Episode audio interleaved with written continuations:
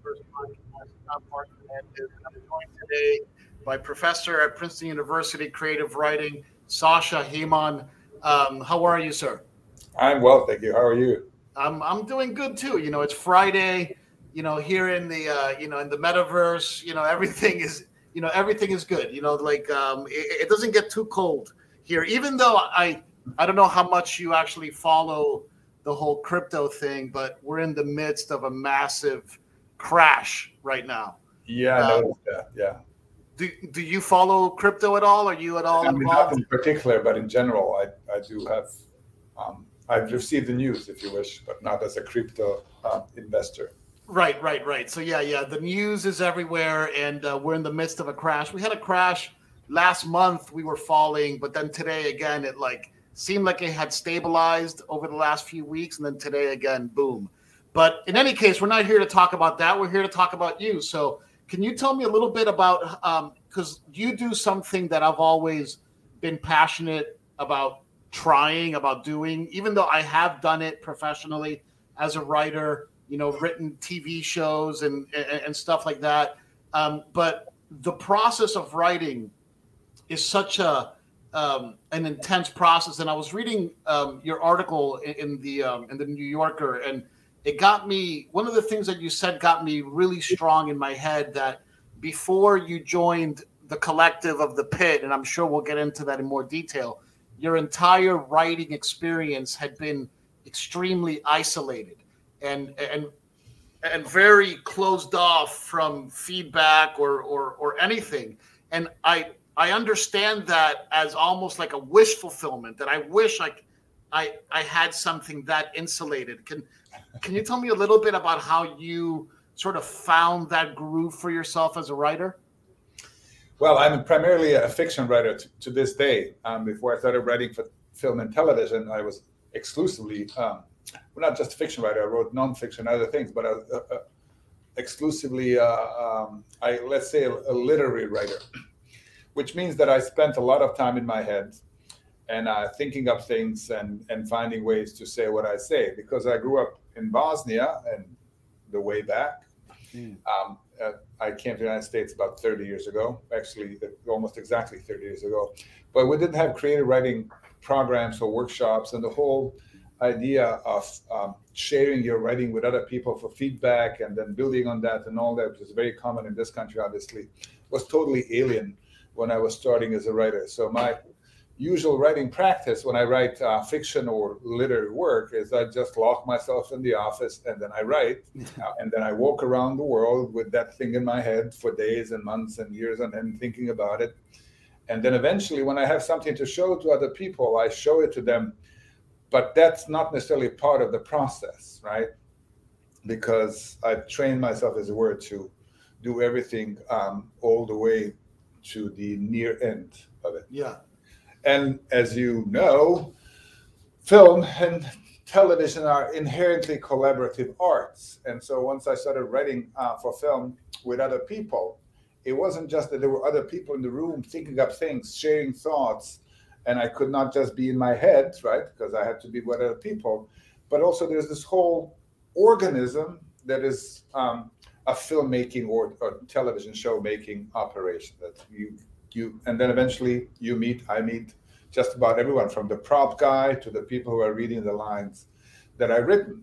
And so the whole process is is externalized as it were from the very beginning as opposed to the process that i was used to where it was all happening internally and only when it was sufficiently ready would i show it to the world.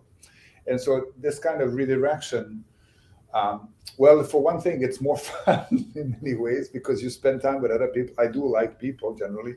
Yeah. Uh, and so, uh, and particularly with people that I'm working with, Lana Wachowski and David Mitchell, who have become close and dear friends. I just would sit in the room with them in silence if I had to, just to be with them. Yeah, yeah. I um I saw the music video that you put together, um, and it you know I noticed, I go, oh my God, you know, there's the the creator of the Matrix inside that video, you know. So uh, it, it was, you know, very cool. So let me ask you one question: Did you, when you grew up, were you um, educated from a young age in English? Were you always writing your creative work in English, or, or were you writing in Bosnian Oh, I, I, was writing in Bosnian. I was I did take English courses and classes, and uh, you know, I listened to a lot of music, and and movies were not dubbed, so we could hear subtitles and see what people or hear what people say. Um, but I was writing and operating in my native language, which is which is Bosnian, and so I, I came to the United States um, when I was 27 or so as a published um, journalist, and had also published some literary works already. So I was working in my native language. And, what, uh, what? I'm sorry. Go ahead. Go ahead. No, no. I just that I had to switch after I came here because uh, I came here at the time of the war in Bosnia, and it was at the time it was clear that I would not be able to go back. So I had to decide to enable myself to write in English. yeah. I, I, actually, not that this is related to this conversation at all, but because um, I've actually uh, been uh, to the former, when I was there, it was still known as Yugoslavia. Right. Um, I was quite young, and um, my mom uh, was kind of obsessed because there was a apparition, a very famous apparition of the Virgin Mary yeah. in Yugoslavia in a city called Medjugorje. Medjugorje, uh, yes, that's yeah. actually Bosnia. Yes, yeah. Yeah, up in the mountains. Did Did you know about that growing up? Like, was that part of the, like like like was that kind of talked about at all? Like, the, yeah, it was. It, it was well known. Yeah, um, that it was. Well, what they would the, the euphemism they would use now is controversial. Right. The, church had never quite, you know, um, approved it, and there was also there were communists were in power, so it was a sort of a tricky situation. Yeah, yeah, yeah. I, I don't come from a religious family, so we had no. Uh, my immediate family's not religious. We had no immediate interest, but it was down the road from where I grew up. Oh, really? It was that close? Like, because when no, I went there, I remember. it was like you know, I know 150 miles. It was. Oh, okay, yeah, yeah, yeah. Because it, it, was way up in the mountains, from what I remember. Yeah. It was like way, way, way up in the mountains. But yes. Um, so, so your your your novel that you wrote in 2002, Nowhere Man, was the original transcript of that in Bosnian, or was that already when you had transferred over into English? It was English, yes. That was my second book, and um, I've been writing in English and publishing novels and other literary works since 2000. Wow, that's amazing. So, how did you? Because I grew up speaking Spanish, right? So I'm I'm um, Spanish is my first language, and then when I was very young, I learned English, and now I can barely remember my Spanish. So, like, how how did you manage to to do you know, because writing a novel is like the most extreme feat of words, you know, and to pick up an entirely new language and construct an entire novel and a novel that's incredibly well regarded and well respected. I mean, is there some kind of weird genius autism going on in your brain with language or something? Is this, do you speak other languages as well? Um, not fluently. I know a little bit of French and Ukrainian. Um, and also the the official language of Yugoslavia was known as Serbo-Croatian, right? Yes. Which is kind of a hybrid language that was um, used in you know media and schools. But once the country fell apart, that each of the independent country that countries that came out of it established its own language, which is very much like Serbo-Croatian, grammatically otherwise. So by default, I speak all of those languages, right? I yeah, speak Bosnian, cool. Croatian, and Serbian, and Montenegrin. But I'm not I'm not multilingual as much as I would like to be. Yeah. I honestly don't know exactly how it happened. Um, you know, I, I, always wanted to talk to a psycholinguist. I, I knew English well enough to uh, to communicate when I came here and get a job. My first legal job was working for Greenpeace, canvassing door to door. Oh wow! So I had to talk to a lot of people. Um, but writing, as you suggested, is an entirely different operation, particularly writing a novel. You cannot, you know, use your hands and wait for the other person to help you with the word that you can't remember and you know all that. So I had to be in full control of language, and I decided to give myself a kind of an arbitrary deadline to enable myself to write in English in five years. So oh, wow. I came in '92, and then I was I wanted to be able to write a publishable story by 97. But for one reason or another, I wrote a publishable story in, in 95 after three years. Um, I, I decided to enable myself in the primary mode of, uh, of enabling myself was to read a lot. So I read and went to grad school in English primarily to read. And so I read and read and read and underlined words that I didn't know and uh, combed to dictionaries and you know wrote words on little note cards and then had to look them up look them up over and over again until I remember them. And it's also writing, as any child really knows. Writing in itself is a is a way of learning language because there's a way the kind of language you learn when you speak and interact with people orally, and there's also kind of language that you use when you write when you have time to dig deeper, as it were, in your linguistic mind to get the word. So the more I wrote, the better I was at using the language for writing. Yeah, that's that's um that's astounding. And, and did you have because it it really captured me when you said that your writing process was extremely uh, personal. When you were learning how to write, did you have any kind of outside metric that let you know, okay, I'm I'm really making progress, I'm ready to roll, or or no, was it- I just I, I, was preparing myself, and then a couple of years earlier than I had planned, I decided to write a story in English, and so I did, and the story got published. Um, but I, I don't remember.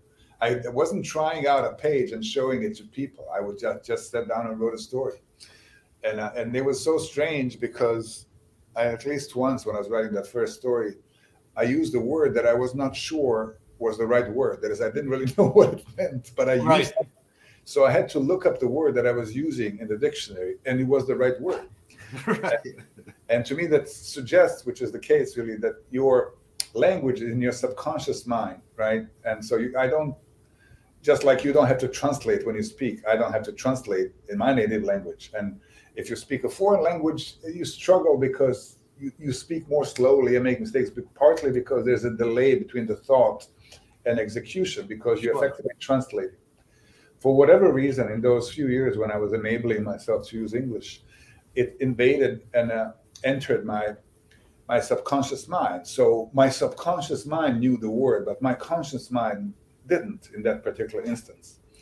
And that, that aligned with um, the other experience where I was remembering things from my previous life, which was entirely in Bosnian, obviously. I was remembering um, things and recalling things in English. And right. even would notice that in my dreams, people who were not supposed to be speaking English were speaking English uh, around the time. And so to me, that means that my subconscious mind was inundated with, with the English language, and, and that's where it is now. So that's why I can write in English without translating. That's amazing. So this is in the mid to late 90s. In 1999, which is by considered by many like the, one of the greatest years in cinematic history, um, what I consider to be potentially the greatest work of art, or at least the most important work of art. And I could debate this all day with a bunch of people. I, I, I have a pretty good art history background. That in 1999, the most important work of art maybe ever created by mankind comes out in the form of a movie called The Matrix. Um, did you um, what was your experience the first time that you watched it? Because my experience was very strange um, but it's also very special to me because i didn't know anything about it you know when i watched it. What what was it like for you?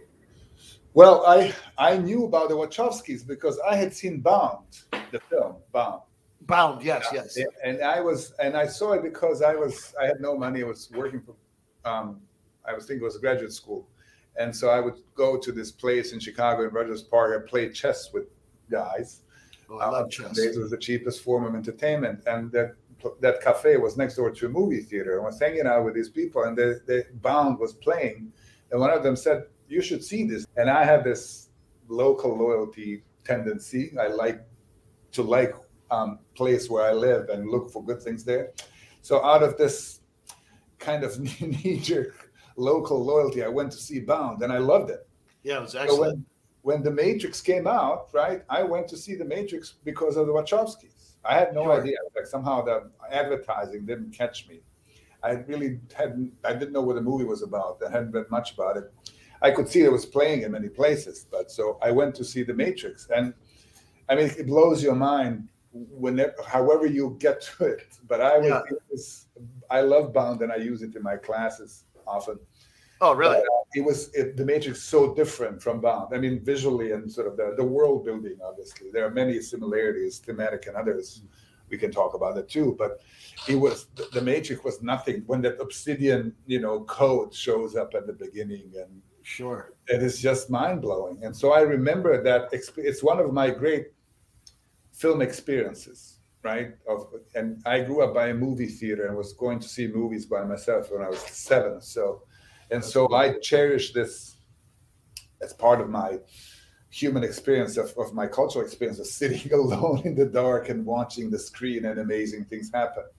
And so The Matrix is one of the most amazing film experiences I've ever, I've ever had. It's a physical experience. Yeah, yeah. The excitement of being exposed to that and trying to figure out what in God's name is going on here and how did they make this and so on. It was yeah. amazing.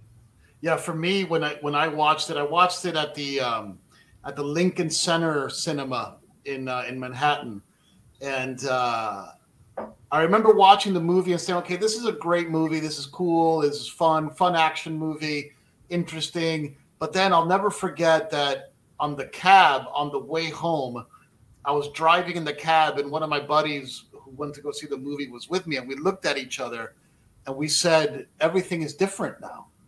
Like we, like our our perception of the world is different. Yes. You know, and, and that to me you know, and then after that, I kept digging into the movie and like, you know, it, it for for a little while, it, it was driving most of the philosophical conversation in Manhattan, like at pretty serious circles. You know, the concept of the red pill and the blue pill, and and all of these deep kind of uh, concepts about control and willpower, and all of these incredibly deep notions were born out of this, you know, uh, piece of art you know, and not to mention from a technical perspective, because film is a very technical art form. From a technical perspective, it completely rewrote the entire book. That even to this day, it's very difficult to watch an action movie that's like 17 layers detached from the Matrix and not see its influence on it. You know, it, it, it, it's quite astounding. So, was the first time that you got um, a chance to interact with Lana and, and Lily? Was it when you got brought on to Sense8? Was that like, or, or, did you already like meet them prior to that? No, we were already friends. Um, uh, in 2009, I believe they were um, developing a project called CA9, and, uh, and the project was um, what they were doing. They were interviewing people um, because the premise of the project was to imagine what the Bush years would look like uh, a couple of generations later. Mm-hmm. And so they sort of be, they would have been a pseudo documentary where people 80 years in 2089, right, would be uh, reflecting upon the Bush years and what happened in Iraq um, with a kind of like historians. And they would have been digital historians because all of our devices would have been, you know, um, matter for archaeologists or digiologists of that time to look at that. And so they were trying to develop this project. As part of it, they were talking to people who they thought had to say things about the Bush years and, and war in Iraq. And so they would bring them to their studio in Chicago. And this included Arianna Huffington and Cornel West and um, uh, Jesse Ventura, the governor of, of Minnesota, and, and you know the ex wrestler who yes. was anti-war, and many other people. And someone had gave them a book of mine that I wrote uh, it was published in 2008, the Lazarus Project. The Lazarus Project, yes. Engages with the issue of the war in Iraq and those things.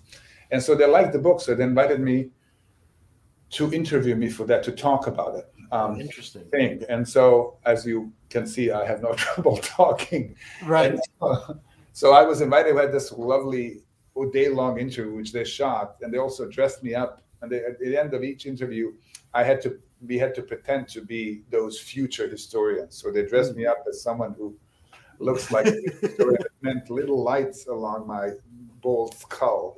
Oh, nice! trippy shirt with a with a pendant with a, a, kind of a green stone. I looked like Isaac Hayes, and it was it was I was very handsome too. And so I liked that. And so we became friends quickly after that. That's and excellent. their studio was a couple of blocks away from where I lived in Chicago. And then we started spending time together. And I knew the, I know the, their family very well, with their parents and other sisters and the whole crew. And so then, when uh, when they were working and preparing uh, Cloud Atlas, right? Mm-hmm. Excellent. Writing, I talked them into letting me sit in on the whole process. Oh wow! Let, me report about it for the New Yorker. Oh, excellent. And as you well know, they never did any publicity for the Matrix, and they seldom get interviews, and there are really no articles about them. Right. And they they trusted me as a friend, and uh, and I talked, and the New Yorker editors were beside themselves with the possibility. So I I, I was you know there. Um, the fly on the wall while they were making Cloud Atlas from the script stage and the financing stage to the shoot and and, uh, and even a little bit of post production. And I wrote a piece about it for the New Yorker. Um, and so then this is important because the third um, person in the pit, the three part pit, the pit is in some ways bigger. Uh, David Mitchell, it's his novel. David Mitchell's Wall Cloud Atlas. This is, mm-hmm. I had met David before, but when we went to shoot in Berlin, we spent time together. He was there too, uh, a couple of weeks. And so we became friends there. Mm. So then, after the first season of Sense8, Lily dropped out, and uh, Lana invited David and me to contribute uh, in the writers' room, and we were credited as consultants. And then, when um, we were supposed to write a third season, but then the show was canceled, so we wrote a finale instead to, to wrap it up. Yeah, yeah, no, no, that that was a touching story, like how the finale was. Uh, it was a you know bittersweet you know moment because this you know the show gets canceled, but you guys all came together uh, for the for the finale. Um, how how was because this is only for me as like a film nut, somebody who's worked in the industry and and admire their work so much.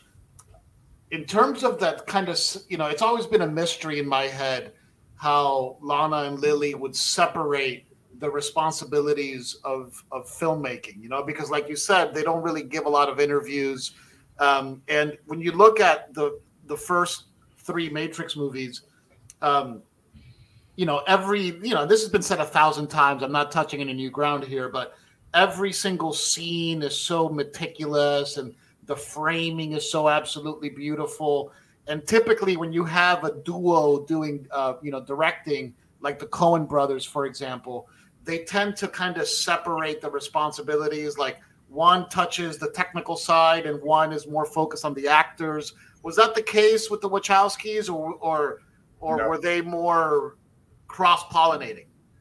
They did everything together, from the conception to the um, storyboarding to everything.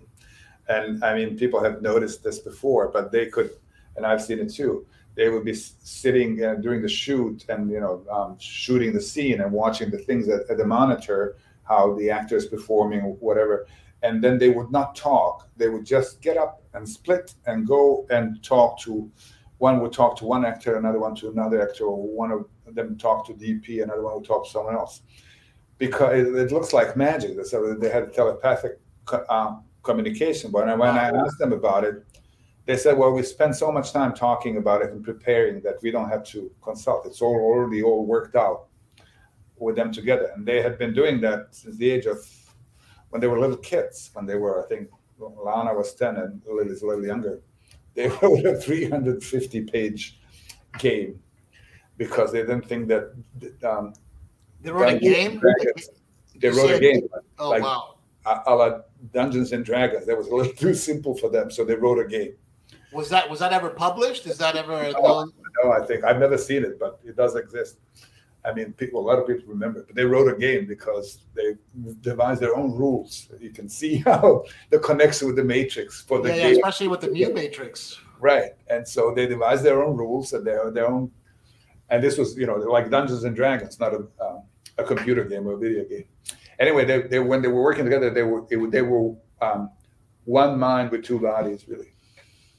And and back in these early days when you were working, um, when you were kind of uh, fly on the wall for Cloud Atlas, and and then evolving into working on Sense8, uh, did they whisper thoughts about what a new Matrix movie would look like? Was that something that you know some you know maybe somebody smokes a joint and they start talking about it, or or was the Matrix kind of like something that everybody agrees doesn't get talked about?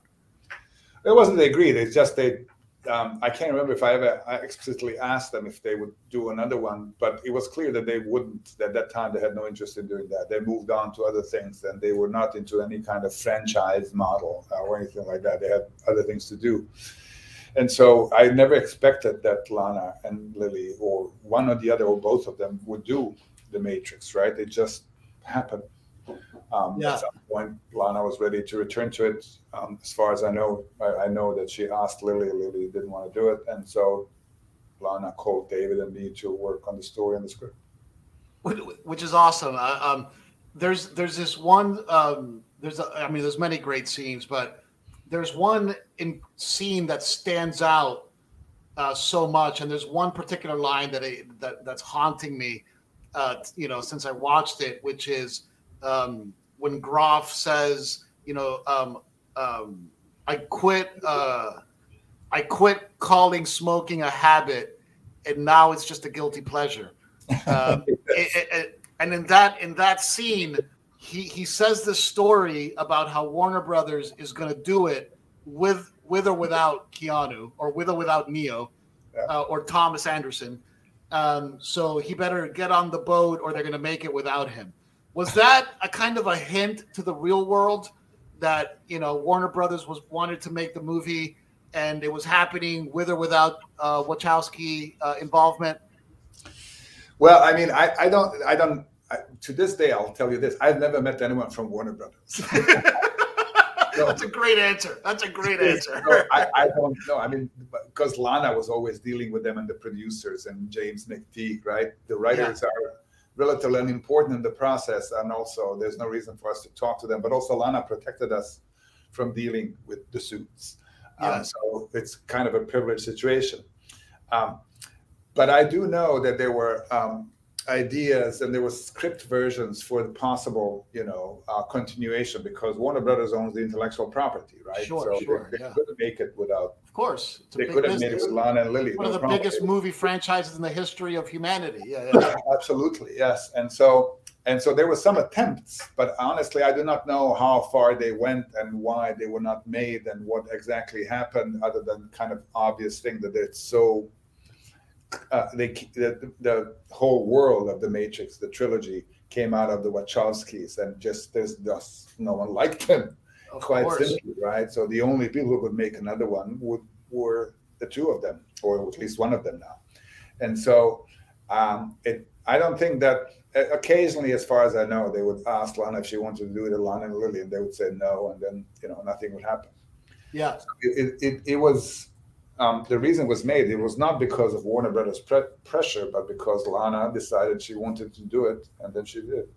That's awesome. Yeah, because you know, um, obviously, after you've seen the first three movies, you know, maybe a hundred times each, it's like it goes beyond movie, right? It's like some other thing, right? It's kind of like Star Wars and stuff like that.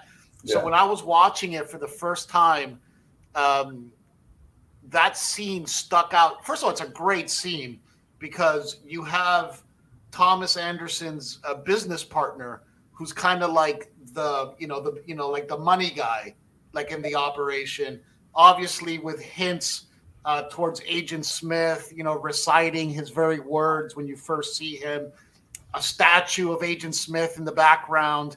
I mean it was so it was intense you know it's hard to find another word. And then when he gives this dialogue about warner brothers you're like, whoa, whoa, like this this just became so real, you know, because like in the last three movies, you know, Warner Brothers was never even like a thought in the mind. It was such a a kind of a agnostic universe, you know. Um, and then it just it, it got so it got focused into reality so quickly. Were is this something that you guys um, that particular scene was that something that you touched or um, what was the script pretty blank when you got into the project, or or, or was there already kind of a skeleton? Well, what when we got into it, David and I, I mean, Lana had the opening scene in her mind and the premise of you know that um, um, Neo and Trinity want to get back together, and the, the, the story of the movie is they're getting back together. That was the idea, and resurrecting as a couple, and, and resurrected by love, as it were. But beyond that, there were no um, there was no outline of the story, right? So, in, in, other than the opening scene and that premise, as far as I remember, it could be that Lana was had more. I mean, it could, it, she did have more ideas than she told them, told us that is. But when we um, agreed and started working, this is what we ha- had to start with, and then we we wrote the first draft of the script in Inchydoney um, and West Cork Ireland, where David lives. And so I remember this this uh, hotel, um, not uh, around Christmas time, with you know Sea and everything, sitting in the conference room, looking out at the waves and starting to talk about what could be happening the whole thing, imagining the whole thing. What is how the how the um, the Matrix universe evolved, what happened in the real world, and what happened in the in the Matrix, right? What shape does the Matrix have now? How does yeah. it work? What is ha- what is happening? What happened after Zion? What happened with Zion, right? After sure. the invasion of Zion was ended at the end of the the third um, part of the trilogy, right? And so we had to work out all these details. And I mean, it doesn't, it wouldn't surprise you to know that there was so much more of the Matrix world that did not end in the trilogy because Lana and Lily uh, had. I mean, it's such oh. enormous feat of world building. There was so much more that she talked oh, I, about that. I actually, I actually worked. I actually worked um, for Atari. I was a creative director at Atari during uh, the uh, creation of Enter the Matrix, which was a video game right. uh, produced by Shiny Studios. And that video game, it, one of the most intense video games made ever, like most ambitious anyway, because it, it, literally scenes would end in the game and then they would start in the movie. Um. There would be scenes from the Animatrix, which was the collection of uh, of animations that would play into the game. It was just absolutely incredible. All these things that they were, uh, you know, uh, sort of weaving together. You know, so it, it, was like, I mean, back then the Matrix was was true, you know, meta media. It was like all, you know, it was everywhere. I do remember. yeah, yeah. The um, the the notion of of um there's there's one other thing that I definitely want to get into, but the but the whole notion of Neo being a game designer was that something um, that you know Lana had at the very very beginning? Like let's let's put Neo's memories and sort of you know encapsulate them in the in the context of a video game because um, there's some great scene like like another wonderful scene in the movie that I just absolutely loved was when all the game designers are talking about what makes the Matrix special, you know, and they're having the same arguments that any creative group would have when you're trying to recreate magic, right? Because there's a lot of there's a lot of pressure on the creator when they have to win the championship again. You know, it's like that Tom Brady effect, you know, and and, and like everybody spitting out like what they thought made the Matrix, you know, great was that pretty much just a reflection of you guys sitting around talking about making the movie? Well, it, it's a little more complicated than that because in that particular right. scene, and I love that scene too, and we worked on that a lot, and the whole montage, right? That scene that is intercut with um, Neo's life. Yeah. Is what, what what I like about that scene, what we talked about, is that to Neo, that game is extremely personal. It contains his love for Trinity. This this memory that he can't even identify as, a, as memory of his past life sure. right and so he has an entirely different investment from the, the people in the room who are in the business of making more stuff right and making more games and extending this thing that um, and they don't have a personal investment in that respect it's not about their life if you wish right and so we wanted to show that contrast uh, in that scene and that whole sequence where Neo's life is not happy because yeah, a, yeah. a, fundamental ingredient is missing, right? Whereas all these other people, they're younger than Neo. They're very excited right. about ideas. They want this. They all want to, you know. Oh, that's brilliant. now I get it. Now I get it. Now I get it. Because what you're saying, if I'm understanding you correctly, what you're saying is that all of these people in the game studio are trying to find on the surface what makes the Matrix special. But the intercut of Neo's life, because nobody in that scene says the Matrix is about Trinity. Like the Matrix is about Neo's love for Trinity. Like that's what the Matrix is about. They can't see that, and not even Neo can say that. That's right, right, right. right. vague memory.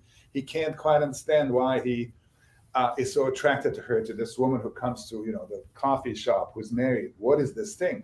Yes. And so it's this yearning that is subconscious, subliminal, even right, that that none of those other kids have, right? And so they're earnest about their excitement in many ways, and they have this, you know, um, busy speech that is common in, in brainstorming sessions. Whereas to him, it's just yearning, the yearning that he cannot quite pinpoint that that's that that is um, increased once you know Morpheus shows up in his little modal um, yeah. modal space and starts the whole process again. What speaking of the husband um, for hardcore Matrix lunatics like myself and somebody who's been involved in the movie business. I know very well who Chad Stahelski is.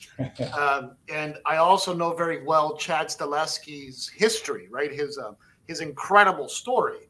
Um, and he started out as the stunt double of of Keanu Reeves in the original Matrix movies because Chad is an incredible martial artist, you know, uh, you know Wu Ping Yang and um, and all these things, um, and Chad then became an incredible director, right, directing the John uh, Wick movies, which are masterpieces in my opinion in their own right, and really kind of carried like that spirit that Keanu had in the Matrix onto kind of a different, like you know, reality.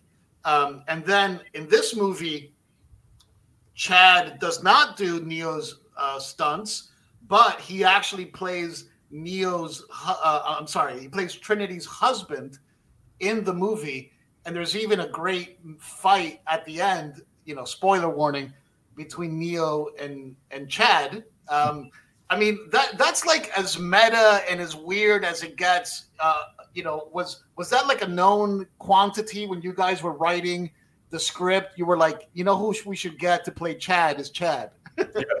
it was because we came up with the name Chad, and so I don't know Chad personally. I met him, you know, in the circles. I'm sure. not, but Lana's obviously close and friends with him. So then we came up. We were looking for the name for the husband. Then we came up with Chad, and Lana said Chad Stahelski. That's awesome. So that was yeah, that was and yeah, yeah. I, love that. I think I mean there's this meta thing instead of the the the the um, receding mirrors of meaning in the matrix, mm. which is what the matrix is really good at. But there's also this thing that Lana does, and the matrix, she gathers people she likes to work with her.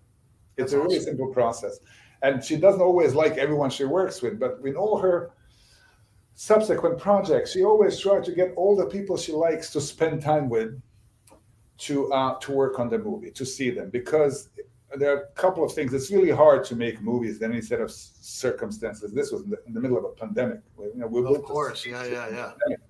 So to be surrounded with people you like and trust and want to be with goes a long way in such circumstances. But uh, more philosophically, she sees and absolutely agree. We talk about this a lot she sees art as an occasion for collective joy, both the making of art and also creating a space where other people, you and I, when I watch The Matrix first, can come in and ex- get this joy transmitted to them the joy of creation, the joy wow, of that's acceleration. And so, for this to happen, um, you need to gather people who are capable of that. And they, they, and she learns, we learn who those people are if you do make stuff with them. This is why not to, you know, talk about my video in this. But no, no, it's a, it's a great video, and, and part of the the part of the pit process is dancing. Yeah, yeah, and yeah, yeah. Whole crew. That every time we make something together, the pit or um, the movie crew, there's always a party, but the party is not getting drunk or you know smashing windows. It is dancing together, which is the the most basic, most human expression of collective joy, and it's con- entirely continuous with Lana and her crew's philosophy of film. So to bring Chad onto the set, um, the sufficient reason would have been just to have Chad on the set because he's a nice guy. He's very close friends with Keanu, obviously, and and Lana likes him, and other people like him. So yeah, Chad, come along. Let's do stuff together.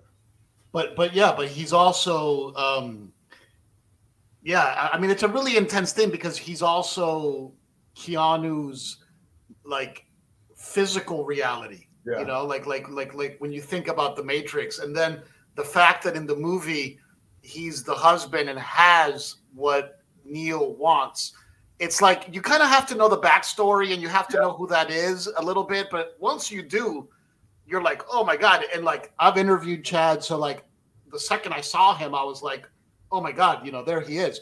One one thing that I have to ask again because I'm a little bit of a nerd on this stuff is I did notice that Wu Ping, who obviously is a very old, you know, he's you know I, I believe he's 80 years old at this point.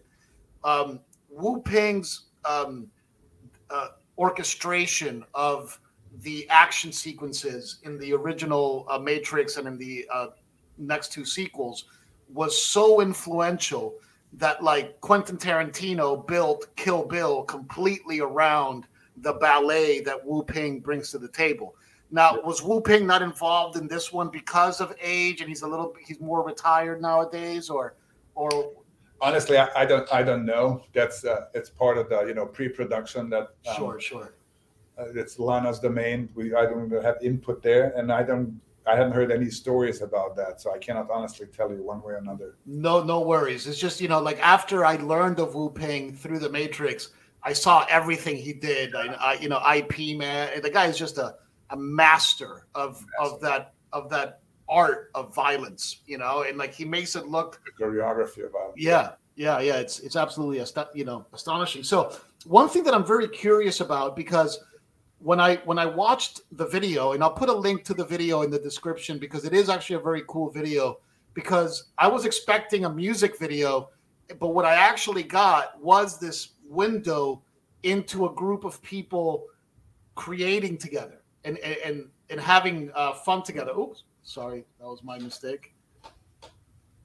Sorry about that. Um, what what I saw was a group of people creating together, um, and it's kind of like talk about fly on the wall. It gives you a little bit of a fly on the wall feeling of the creative process. What was this shot during uh, the Matrix, or was this Sense8 time? No, actually, it was shot in, in September of last year when I was in Berlin at the very end of the uh, Matrix production. Um, oh. I was, um, um, I saw this when I saw the final cut. Really, just some post production details. That were, but that's when I saw it. But it, we were uh, working on some other uh, ideas. We, we have a couple of things in kind of development. They're spec things, so they sort of, you know, it's it's not pressing. So we take long breaks between sessions. But I was in Berlin. Um, and we sat down and were developing some ideas, and so it was it was work. It was not stage in that sense. We were developing uh, a script idea, but it was not for Matrix or Sense8. Unfortunately, I don't have footage of that. Um, I, I, wanted to, sh- I had already made that track, so I wanted to shoot that. And so I asked, in fact, um, the, the person, the crew that was shooting the making of John Wick, because the, Keanu was making John Wick 4 yeah. Uh, in Berlin at the same time. And, and the same, and it was also um, the same crew that was shooting the making of the Matrix, and they're, they're, they're, friends. And so they, I asked them to do me a favor and shoot some footage of the pit in session, That's and then cool. the dancing, so I could cut a video from it. And then, as a professor of creative writing at Princeton, um, do you what what's kind of your approach to sort of teach the next generation of writers uh, creative writing? Like, what are your kind of pillars in in in the methodology that you impart onto your students? I teach creative writing, fiction writing, and also screenwriting. So, and um, in fiction writing, um, it is somewhat different because some I get students who read books, and so they have kind of experience, but that also it is a smaller group than the students who have been exposed to visual art, particularly movies, right? You're very hard pressed to find a uh, a, a, student who hasn't seen a lot of movies, or at least been exposed to screens, and so they think they primarily think in images. Whereas in, in literature or fiction, um, it's the, the, the matter, right? The material is language primarily. Whereas in screenwriting, it is it, language plays a role, but we are developing a story that is only actualized on the screen. Sure. And because you know they um, they're young, they have not made films. It's hard for them to conceptualize what it would look like if this would this was made in a movie. And uh, uh, so while we read stories and literature and in fiction class in screenwriting, I show them a lot of films. Yeah, my my uh, my my my professor at NYU because I went to film school at NYU. Um, my my professor always told me this one little thing that stuck with me, and it's been said a million times, but it's like you said, it's a conceptually very difficult to grasp. Is that when you're writing a script, you have to pretend that you're able to tell the story with the sound off. You know yeah. that like everything that you're writing is important to pushing the story forward without the necessity of dialogue or sound.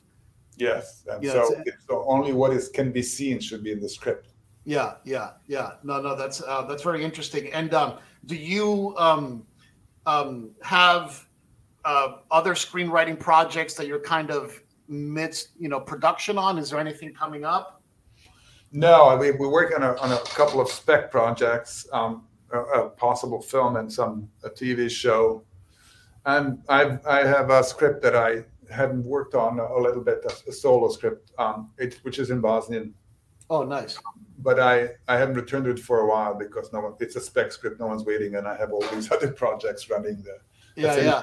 I'm making music and producing videos. Yeah, tell me a little bit about the music. I also love to make music. Um, I've been making music since 1997, and me and my you know me and my band love the music, and that's about as far as it goes. You know, like nobody else you know really you know listens to it. Um, but, but you know we have the albums up on Spotify, so like I I understand that What's the name of the band? I'll look it up. It's it's called Ron Revog. R O N space R E V O G. It's the word governor spelled backwards. Okay. Okay. Yeah, I'll yeah. Because like when I was a kid, like there was this one interview John Lennon gave where he used to say that he used to walk down the street and like look at signs and read them backwards in his head. It was like this kind of thing that he would do. And I noticed that I would do the same exact thing, you know. So I took the word governor and spun it backwards. Anyway, I I love making music. I play guitar every single day of my life. It's like how I relax. Do you play guitar? Like like I've noticed a bass and a guitar back there. Yes, I have a keyboard around there too. Well, my story is a little different because I took about a 30 year break from doing music because I used to have a band in the late 80s and I sold the guitar when I was coming and the, the amp when I was coming to the United States and then kind of just had a, an acoustic guitar. Play would play the Beatles songs to my kids and such. Right. But then within a week of the pandemic being declared and Princeton dismissing students, I bought a guitar and an amp and some pedals. Oh wow! Because I rec- I understood somehow it's going to last for a long time. I'm not going to going to go crazy, and I should play some music. And moreover, I could actually return to it because this is an opportunity. Because uh, yeah, yeah, yeah you know my my author career was canceled. But just like everyone else no touring no lectures no readings no interviews none of that. It was sure. an ocean of time ahead of me. So i got to it and then i pretty soon i wanted to record music. So i i um, started using Logic Pro and you know got a MIDI keyboard and figure out how to use Logic. And so in this office i produced almost two hours of music Oh, that's um, excellent. In the past, you know, 18, uh, 18 months or so, and started releasing it under the name of Cielo or Cielo Hemo, depending the language you're using to pronounce it. And uh, and it's it's exactly that. It works differently than uh, writing, mm. let alone screenwriting, because it could be immediately experienced, right? It, once you make it, it's made. Yeah, yeah, yeah so the book has to be published and all that and and people have to read it and then with some delay they'll tell you what they think about it. And the script you write it and then it takes two three years to make if, if it works at all right? Yeah yeah. You're lucky for the movie to be made. But i make the songs i send them to my friends instantly and they instantly react. And i had in that footage from um, the, the, the video right? Some of the people that those people dancing are friends uh, Lana and Tom Tykwer and other friends in Berlin and some of those shots are from they're dancing to my music that I made. And so oh, their bodies responded to my music. That that in itself is joy and love. And so this immediacy of of music is is extremely valuable to me. And it all works, you know, in a um, uh, reflectively, as it were. That is, I dance to my own music. Absolutely, right? I absolutely. This, I made this music, and I can dance, and other people can dance, and I'm looking for ways to make other people dance and react to it. Yeah, I, I love that. I have a similar experience with music during the pandemic because I've been playing guitar, you know, for 20 years, but I sucked for 20 years. And, you know, during the pandemic, I was like, I made we made an album with my band that was called Echo Chamber, which was talking a little bit about all the stuff that was going on at the time with the election and all, you know, like typical rock and roll, like venting stuff, yeah. you know. Um, but I noticed that I'm the worst guy in the band, you know, and like my my other bandmates are so good that they've been carrying me my whole life. So I I I decided to learn how to play uh, the guitar for real and like learn scales and learn you know yeah. uh, modes and you know understand the seven modes and understand uh, why how to make a scale out of anything and and it's amazing how much you start to unlock of of of music once you start digging into it and like now my favorite thing to do is just put on any music and just improvise with it you yes. know and and have this dialogue that's so that it feels like it's coming from a place that is not something that you're super conscious of. You know, um, yeah, music is very powerful. Music is absolutely. I did the same thing. I'm producing music and I'm taking music theory classes because I want to know more. I, and this is what happens, right? If you if you do things, you realize what you don't know while you're doing them, right? This yeah. is the yeah, upside and downside of doing things. If you don't know, don't do things, you can pontificate and say, "Oh, I know everything about this," but you never do it but doing what, exposes you. One thing that I would recommend um, if you're getting into the whole keyboard thing is there's a company called Native Instruments that makes a keyboard called the Komplete Kontrol uh-huh. um, that actually lights up um, so that you can pre-program different scales and different modes and, and different like um, you know scales, right? So that you can pretty much play in key with all kinds of stuff, and it's actually a very, very powerful compositional tool. I've um, seen it. It looks amazing. I've seen it. I, send me, you know, algorithms send me those ads. They'll probably send it to you even more now because we just said it. Somehow they're they're tracking even this. But oh no, this has been awesome, man. This has been awesome. Um, I uh, yeah, Sasha, thank you so much for uh, for for giving me like I know we went a little bit long here, but I uh, really appreciate you giving me a little bit of your insight um, and sharing some time with me. Um, is there anything else that you want to, you know, that you want to add? No, thank you. I, I, very much enjoyed it. Thank you for enthusiasm and thank you for inviting me to speak. I, I enjoyed this conversation very much. Absolutely, man. And good luck on your music. And I'm going to send you some links uh, via email. I'm going to send you some links to you know to my tunes and please, yes, thank you pe- so much. Pe- people like us that aren't famous musicians we need to build our own countercultural yeah. networks to share our music. Absolutely. Thank you. I'll, I'll, send you a couple of more tracks from me. Awesome. So, uh, this is Sasha Hemon, uh, professor at Princeton University, author. The Lazarus Project is, is a very, very, very cool book. Um, so cool that I got the Wachowskis to bring him in into Sense8, uh, co writer of um, The Matrix. Um, Resurrections. God, did I get that right? It is called Resurrections, right? Yes. Yeah. Sorry about that. sorry about that. But no, it, it is. You got it right. Awesome. Awesome. So thank you so much. Thank you to everybody listening.